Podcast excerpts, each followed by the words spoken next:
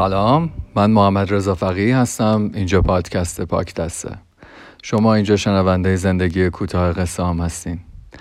امیدوارم که حالتون خوب باشه. منم خیلی خوبم. خدا رو شکر. بالاخره این جابجایی انجام شد. واقعا خیلی طول کشید. ولی خب همونطور که می‌دونین تو این اوضاع و شرایط امروز که به هر حال هممون می‌دونیم باید چه چیزایی رو رعایت کرد چه کارایی رو کرد چه کاری نباید کرد. یاد چیز افتادم. کی بود؟ بابا برقی بود. خیلی بهتر بود که این کار رو به تنهایی انجام می‌دادم. خیلی پرسه طولانی شد. فکر می‌کنم یه دو هفته طول کشید. و کل کارامو مجبور شدم هولد بکنم. و در نهایت بعد از اینکه حالا خیلیش هم مونده هنوز تمام نشده کاری که اینجا داره ولی دیگه این پاک دست خیلی داشت پشت گوش میافتاد. چند روز پیش داشتم به دوستم می‌گفتم که آقا این پادکست من که اسمش از پاک دست تو صفه تمام این کاراست تا نوبتش بشه تا بتونم به وقتش انجامش بدم. و امروز بالاخره فرصت کردم که اپیزود جدید داستانش بنویسم و شروع کنم ریکورد کردن. نمی‌دونم چرا این شکلی شدش ولی من که خیلی باش عجیب ارتباط برقرار کردم خیلی به همم ریخت ولی در نهایت چیز عجیبی شده. مثل بقیه اپیزودهای دیگه. امیدوارم شما هم از شنیدنش لذت ببرین.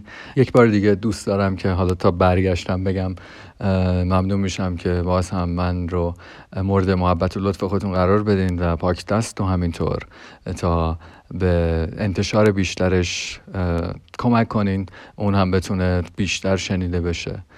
و تمام این وقت و انرژی که من به نوعی دارم صرفش می‌کنم ته ته تهش بتونه واقعا اون پیام خودش رو منتقل بکنه. خیلی ممنونم ازتون.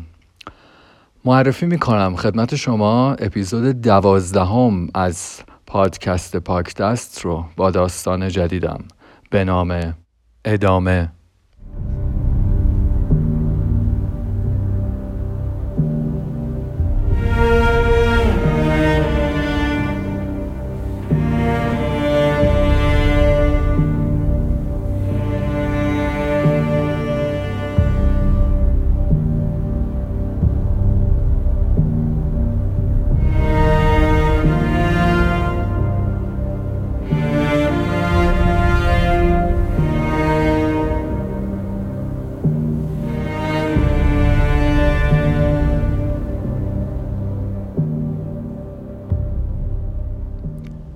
مثل یه شروع به نظر می آمد.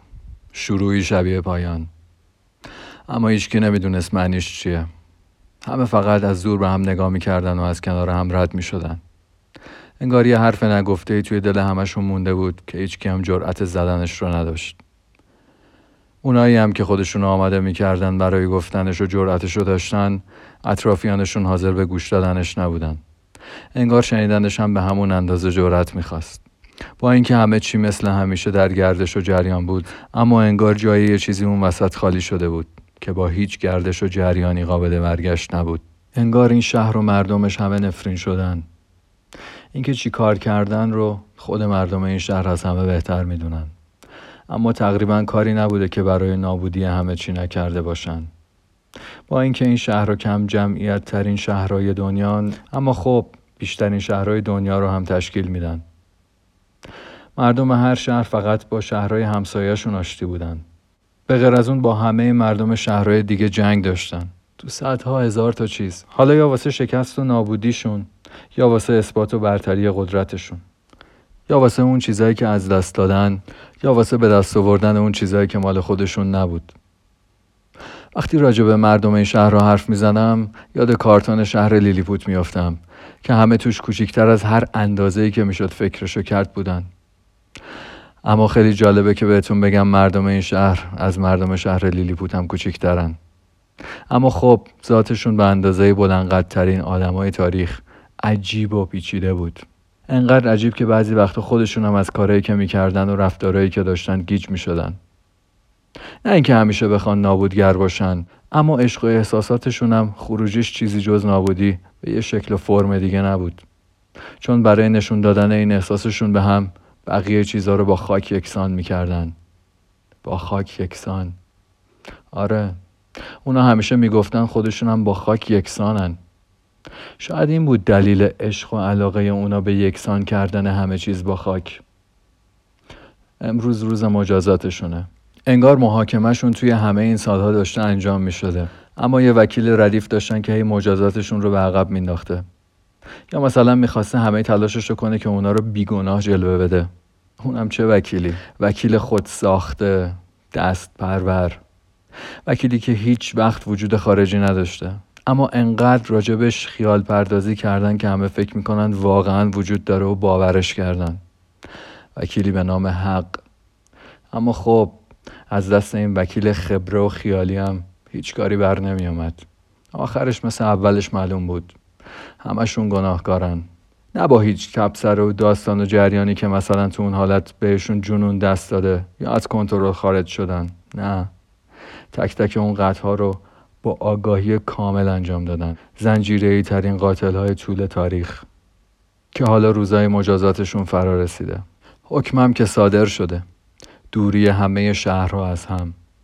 با اینکه هیچکی فکرش هم نمی‌کرد کسی از دوری این شهر و ککش هم بگزه اما اونا که خونشون به هم تشنه بود جوری از دوری هم توی این مدت روانی شدن. شاید دلیلش من شدن از خوردن خونه هم بود. باور اینکه قراره تا یه مدت تشنه بمونن براشون خیلی سخت بود.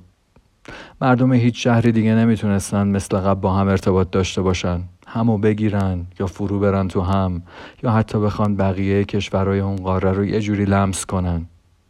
اما هنوز می‌تونستن قاتل باشن. چه حکم عجیبی. قاتل بعد از این به دسته های مختلفی تقسیم شدن. اما یه دسته بدجوری تو فکر فرو رفتن. با اینکه نمی‌تونستن ذاتشون رو تغییر بدن اما یه جا وایستادن و به رفتارشون توی تمام این سالا نگاه کردن. اون وقتایی که باید می‌گرفتن و رد کردن. اون وقتایی که باید نوازش می‌کردن و چنگ زدن. اون وقتایی که باید لمس می‌کردن و مشت زدن. اون وقتایی که باید میدوختن و پاره کردن. اون وقتایی که باید پر می‌کردن و خالی کردن. اون وقتایی که باید بغل می‌کردن و رها کردن. اون وقتایی که باید می نوشتن و پاک کردن. اون وقتایی که باید می کاشتن و از ریشه کندن. اون وقتایی که باید بر می داشتن و قطع کردن. اون وقتایی که باید بر نمی داشتن و دزدیدن. به همه اینا هر ساعت توی زندان تنهایشون دارن فکر می‌کنن و آلوده ترینن. اونا آلوده به نابودیان و محکوم به ادامه. هر پنجتاشون با هر پنج نفر ساکنه توی شهر همسایه.